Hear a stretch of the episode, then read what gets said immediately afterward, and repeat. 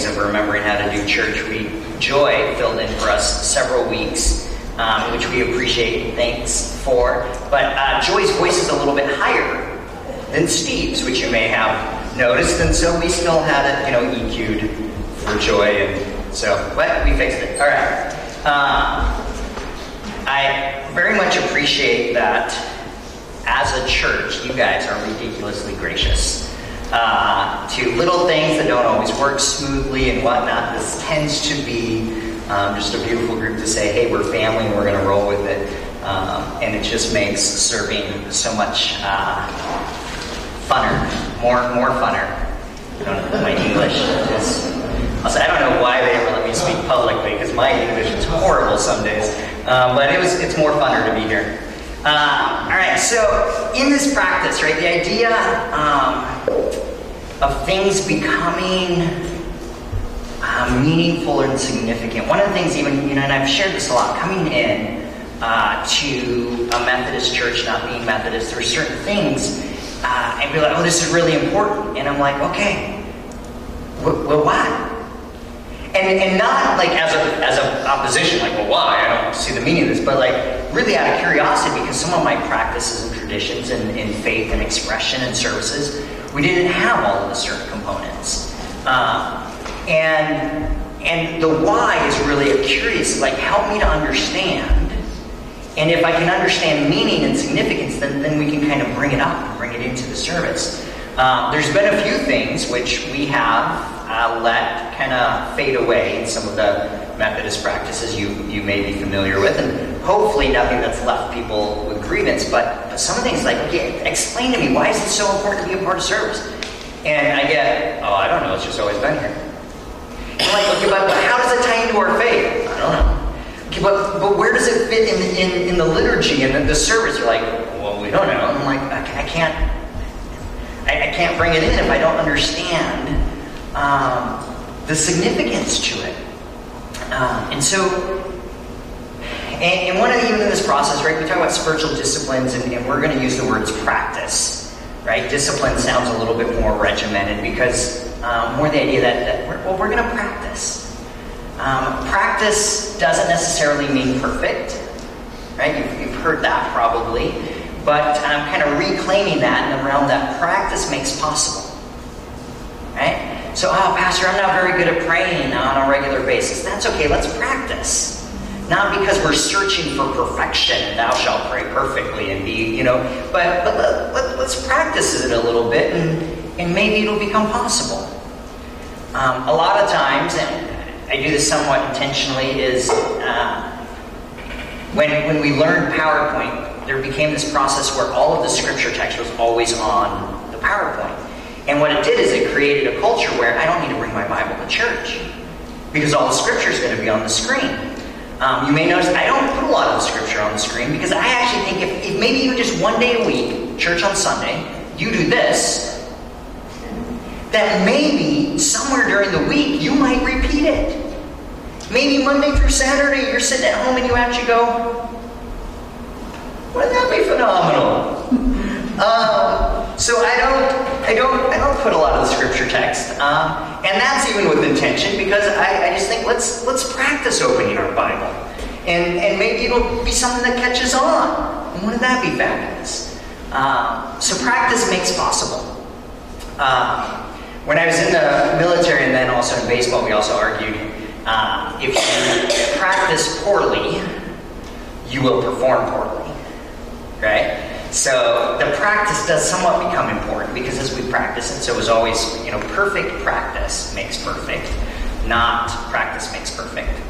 Because if you practice poorly, you'll perform poorly. So, so, but in this, we're gonna we're gonna try to stay playful as we explore things. Um, I came out of the non-denominational background, which was really this process of. Um, kind of getting away from higher institutional. Um, but, but what came out of that too is this um, mass exodus from rituals. And what's interesting is you, you watch kind of the non denominational independent church movement. They are now at a spot where, and this really started to creep in a little bit in the 70s, but really took off through the 80s and 90s, the growth of, of non denominational churches with the absence of, of rites and rituals. Um, and over the last decade, we found these groups going, but now we're hungry for substance. Like, we, we got rid of all of the, it's kind of the idea of throwing the baby out with the bathwater. They, we're, we're looking for meaning and almost trying to recreate some rituals to, to add meaning because rituals become kind of waypoints that add direction. But again, with the rituals, if, if it's something you don't understand or a why, why does this have significance? Why does this have meaning? We're just doing it to do it. Well, that, that's not adding to our spiritual life either. So there's this this tension, and I think even sometimes going like, let's just break down this ritual. Let's talk about it so we can regain an understanding. And almost every ritual that was ever started in a church was done for a reason. Someone didn't come up like just one day, like, let's do this for no reason at all. Right? There was somewhere within a congregation and a group of people, there was this, this practice that took place that had significance to a person, and then it got repeated. And then it became a ritual. Um, I am not a fan of ritual for ritual's sake. I will definitely, if I don't understand meaning, it, I, I, it's gone. Um, but I do want, I like certain rituals. There's certain practices that can really become meaningful.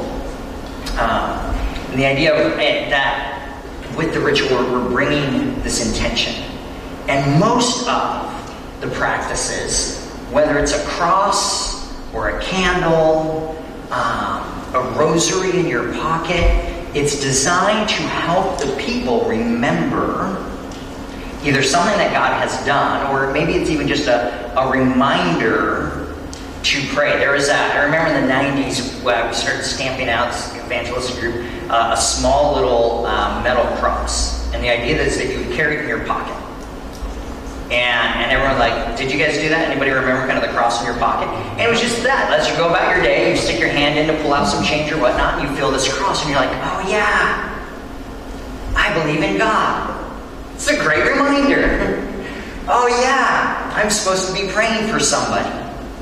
And it wasn't that those who carried a cross in their pocket was more spiritual, right? or that the cross is somehow sacred and it's going to protect you from evil demons and this and that and, and bring you prosperity, right? That the cross was not this ooh, but it was it was what it did. As you touched it as a human, it triggers a mind or a thought to bring about this remembrance of God.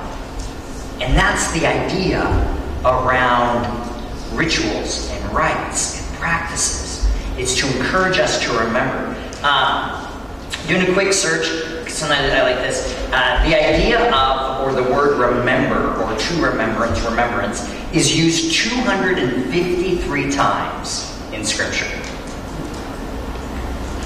Over and over to say, just remember what the Lord has done. Make this monument so you don't forget and your children don't forget. Um, is there something sacred about that monument? Is that a, like a holy shrine that's it is if it has intention to us.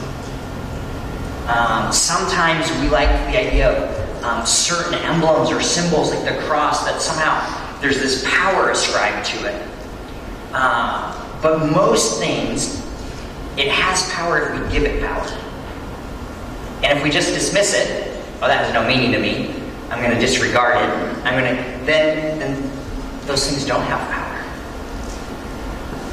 And I would argue that maybe in our modern age with, you know, Insta Coffee and Instanet and um, all those other, like, we, we get away from some of those rituals. And some, sometimes we need, with ritual, we also need to create space for the ritual. In the spiritual direction training program I'm in, they, um, again, it's, it's a Catholic school, so some of the, the their rituals and whatnot are, are, a bit further, and, and I'm having to learn some, and so I'm like, okay, I can see value in that. And there's a few that I'm still like, I don't get it. like, I mean, I heard your words and I understand your words. That's not what I get. I just, I don't get the practice. So that, you know, sometimes I don't get like, well, let me explain it to you again. Like, no, no, that's not what I mean. I've, I've, read the text. I've heard you. Um, but, but they're really, um, one of their practices is the idea of really setting up um, an altar, either within your home or your office, some sort of dedicated space that is other than your, your regular daily pieces. Right? Because we need to, sometimes we, we need to have, like, space also matters.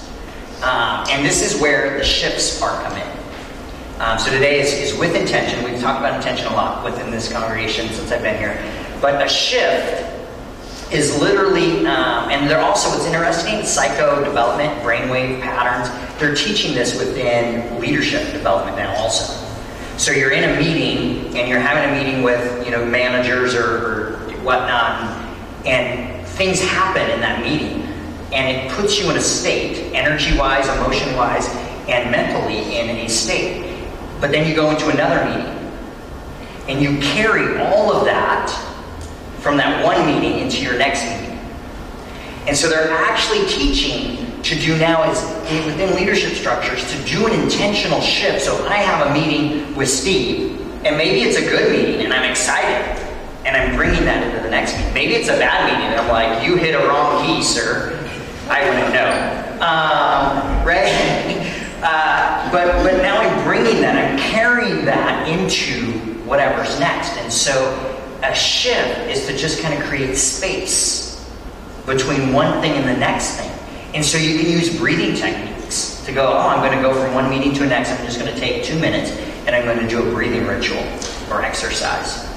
And it helps me to shift my energy, it helps me to shift my mind, um, sometimes, literally, they even say physically, just if you're sitting in one chair and you're going to another meeting and it's in the same room, just get up and change seats. It's enough to just, just that little thing to, to shift your mind that I am now moving to a different space. It's a shift. Is there something more sacred about that other chair? Is that a better chair to lead from than the first chair you were in? No, it's just creating a shift. I think within faith tradition too, as we pray, sometimes we, we kneel when we pray. And that's just the shift. Does God hear me better if I pray from my knees than if I pray standing? Does he hear me better if, if from my, my seat my living room or my car? No, but something about a shift allows us to bring intentionality to a space. Say, I'm going to shift. I'm going to pray from here, and and it just puts me in it, but it also comes with some intentionality. It allows me perhaps to be more focused, which is what anchors are. Right? So as we start to be playful with our spiritual practices and look at things, how we pray or read scripture, whatnot, shifts and anchors. Now, if I have my favorite seat at home, and that's where I watch most of my TV, or I sit and I play on my phone and all of that, and I decide, hey, I'm going to do some spiritual practices because Pastor kind of encouraged us to open our Bibles or whatever. I'm going to go do that. Uh, but I do that in the same spot that I kind of do all my other things. Where will my mind be? Will my mind be like, oh, I got to hurry up and read this so I can watch like the next show that I want to watch, or so I can check my messages and check my email? Am I just doing this for the sake of doing it so I can get to my next thing? Maybe that's not the best place. Maybe I need to shift towards some sort of sacred place. Again, but just meaning that this place has intention to it. That I can be more focused. There's a visual cue that, that oh, as I get distracted, oh, I didn't email that person, or I didn't email, oh, that, and I look up, like, oh, yeah, the cross, I'm supposed to be like focusing on Jesus and God right now, not my email, right? So, there, there, is there anything sacred about this? I would say yes, because I just got it yesterday, actually. We're walking around an antique store, and I walked by it, and I was like, ah, I really like that. Like, there was something about it that, like, I was drawn to. Um, I'm also cheap, so I don't like buying things. So I'm like, oh, that's interesting. And I kind of looked and, you know, held it in line. And then I left and walked away. In my mind, I'm like, well, if somebody else comes by, buys it while I'm walking away, you know, it's perfect. I don't have to, I don't have to buy it. Uh, and went back, and yeah, I, it is ridiculous how, I mean, it wasn't even, it was an antique store, it wasn't even that much, but it took a lot for me to actually pull the trigger. But I just liked it. I like that it's sort of abstract. The colors blur into each other. That it's not crisp, and, and, and I kind of feel like that's most of my spiritual walk with God is, is a little bit murkier and, and undefined. And so, so there's something about it that drew me to it. So is this a sacred object? Well, for me, I think it is. Right? I mean, it's not powerful. It doesn't have, you know, magic. But, but because it, it drew me, it's something that I can use. It may not. You might be looking at like, oh, there's a little blotch over here, so, you know, totally clash with my house. Whatever, right? We're not trying to impose these things. And like, oh, you now we all have to have one of these. If you're a member of West Portland United Methodist, you will all have one of these in your home. Um, and if I come to visit you and I happen to notice that it is not in your home, um, right? So this is this is where things become useful when they're useful to us. But what's useful to me may be different than what's useful to you. And there's this freedom and permission in our walk with God to be playful around these things. Um, some other shifts and whatnot that that help. Um, my Catholic friends also, I'm going to use this word not direct, but they actually, they call it the bells and smells. So they have their incense, they have the bells, they have their rituals, and they just like, oh, I just love all the bells and smells. Um, and and and then, but but sometimes we use noise too. I'm going to move. This is a this is a, an intentional time I'm going to set aside for 10 minutes to read scripture or pray. And so I'm going to use even just sound to start this process. And I'm going to let it, even as the music fades, I'm going to try to let my energy become more peaceful and let go of all the world around me so I can be in this space. But that wasn't very loud. Let me do that again.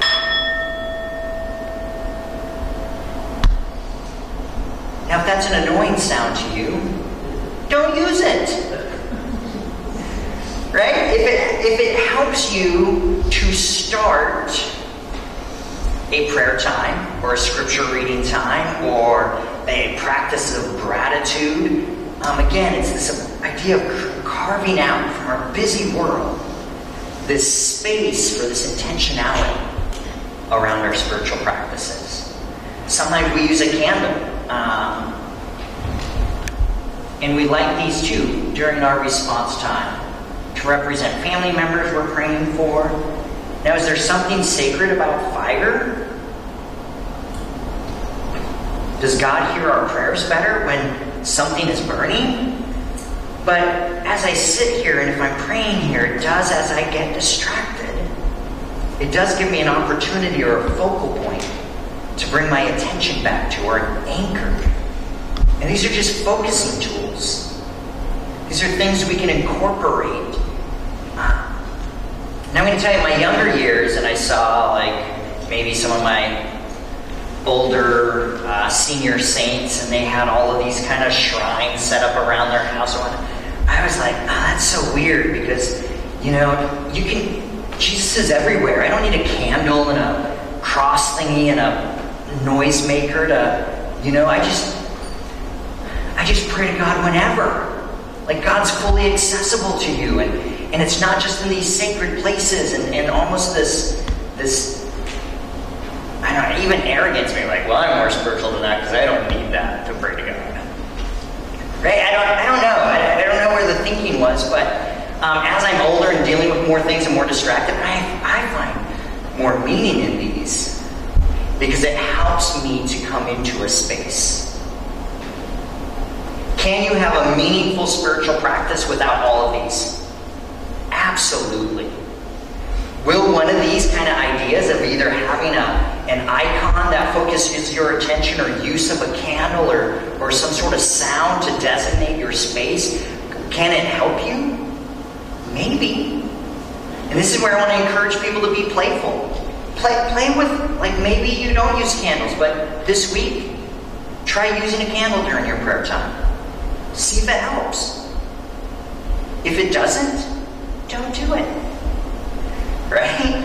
But but to be playful, to explore, because sometimes it, it helps us to grow in these things. I want to read um, Joshua chapter 4.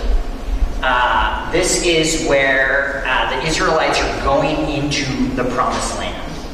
uh, and they are crossing the Jordan River. Right? So, if remember the story at all, uh, the Jordan River is at flood season. They're supposed to cross this whole army. They're like, How are we going to do it? And they're praying about it. And, and God basically says, Go anyways, but send the priest and the Ark of the Covenant first. Right? This is their most sacred thing. They're like, So you want us to put our most sacred element into a flood river? Right? Like, the, the, for me, I'm starting to like analyze, okay, what's the water flow per minute? Like, you know, I, am going to this whole risk assessment piece. It's like, no, no, just trust God. And so they did. And as the, the priests carrying the Ark of the Covenant on their shoulders stepped into the river, the, the river stopped. And, and God's like, this is a special moment that you should remember and your children should remember. So he gave them instructions. Uh, Joshua, first 4, uh, chapter 4, verse 1. says, When the entire nation had finished crossing over the Jordan, the Lord said to Joshua, Select 12 men from the people, one from each tribe, and command them, command them, take a stone from here out of the middle of the Jordan, from the place where the priest's foot stood, carry them over with you, and lay them down in the place where you will camp tonight. So Joshua summoned the twelve men from the Israelites whom he had appointed, one from each tribe. And Joshua said to him, Pass on before the ark of the Lord your God into the middle of the Jordan, and each of you take up a stone on his shoulder. So these aren't small rocks. take up a stone on your shoulder, one for each tribe of Israel, so that this may be a sign among you. And when your children ask in time to come, What do these stones mean? Then you shall tell them that the waters of the Jordan were cut off in front of the ark of the covenant of the Lord when it crossed over to the Jordan. And the waters of the Jordan were cut off, so that these stones shall be to the Israelites a memorial forever. Right? So sometimes like, take these stones, and, and then when you're on the other side, just, pile them up where you're going to camp. Well, why are we doing that? Just so you don't forget. Just so you don't forget. And, and maybe in years to come, you're, you're, you're walking from one town to another town, and your kids are with you, and they see these piles of rocks, and we're like, why, why are these rocks piled up like this? Oh, let me tell you the story. Because at one point, God showed up in an amazing way. Right? Are those stones sacred? Are they powerful? Do they have some sort of magic attached to them? Well, if they're just a pile of stones, no. If it's a memorial, if it draws our attention and our energy and our focus, if it is something that is set apart for a purpose, then yes, it's meaningful.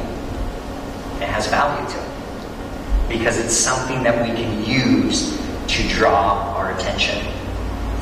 Uh, Psalm 77, 11 through 15 says, I will call to mind the deeds of the Lord.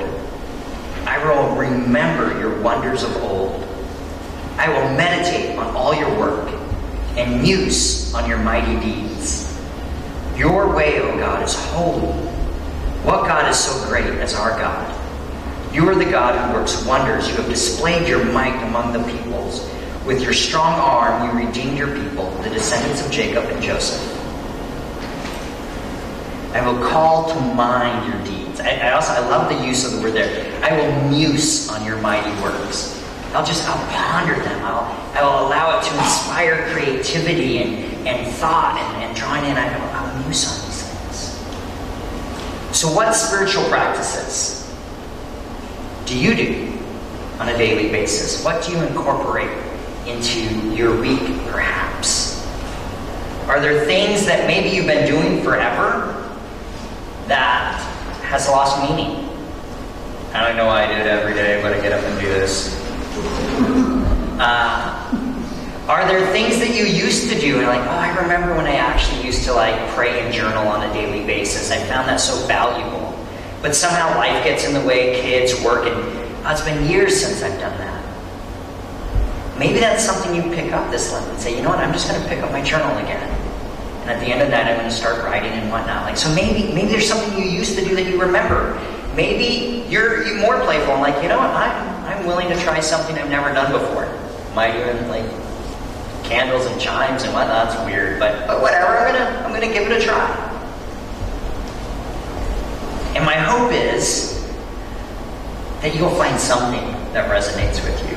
Something that draws your heart soul back to connecting with the mighty God who wants to know you and wants to be known by you. That's the hope. That's the goal of all of these practices. Today is a communion Sunday. And even this we do in in remembrance. We do this in remembrance. With intention. Like, well, why do we eat bread and drink a little juice cup once a month? That seems silly. And we could be dismissive about this. And it can become just another ritual. Because we go to church and that's what you do. You know, stand up, sit down, stand up, repeat these words, eat a piece of bread. Um, or as a spiritual practice, as a spiritual discipline, attaching intention to it to remember that this bread represents Christ's body, which was broken for us. All the sorrows he endured on our behalf. And when we take it, we are choosing to, to acknowledge some affiliation with the man of sorrows who died on the cross for us. So we take this little juice cup, which is to represent the blood of God, which the blood is that, that forgiveness piece. It washes away our sins. This is, this is the powerful element to, to remind us yes, it's the celebration of what God has done, the victory that Jesus died on the cross, but he rose again and will come back. But it, it's also, it's, oh, my sins. It, it's a repentant process, Lord. I know. Even from the last time I took communion, I know I've, I've messed up at times. I haven't always had good thoughts about people. I've had judgments. I've been dismissive. I've been too busy. I this or that. Or, you know, in my anger, I sinned, and and and it's this repentance and this acknowledgement that our salvation lies in the work of Christ in our lives. So this is also a spiritual practice. This is done in remembrance of what Christ has done for us. So as we close the service, I want to really encourage you to be prayerful um, and curious and playfulness Lent. What practice might you incorporate into your daily ritual? And then during the song, you're free to come up and participate in this spiritual practice, which the Methodists observe an open communion, which means everybody's welcome to come and participate and to take. We do ask that you come with respect and reverence as we remember the work that Christ did on the cross to bring us this to draw us in. And all of these, again, I want to bring back to this. All of these practices is that you could know God and be known by God. Let's pray. Father God, I thank you so much that you are God who wants to know us, to draw us in. Lord, I pray that these things would just be helpful. Whether it's a chime, a cross, an icon, a candle, Lord, even these elements which represent your work on the cross, this bread that we give thanks for, representing your broken body, your love for us demonstrated in human action. Lord, this juice, which represents your blood, to bring us forgiveness, to restore us into a right relationship with you. But I thank you for that. I long connected in communion with you. I pray this in your name. Amen.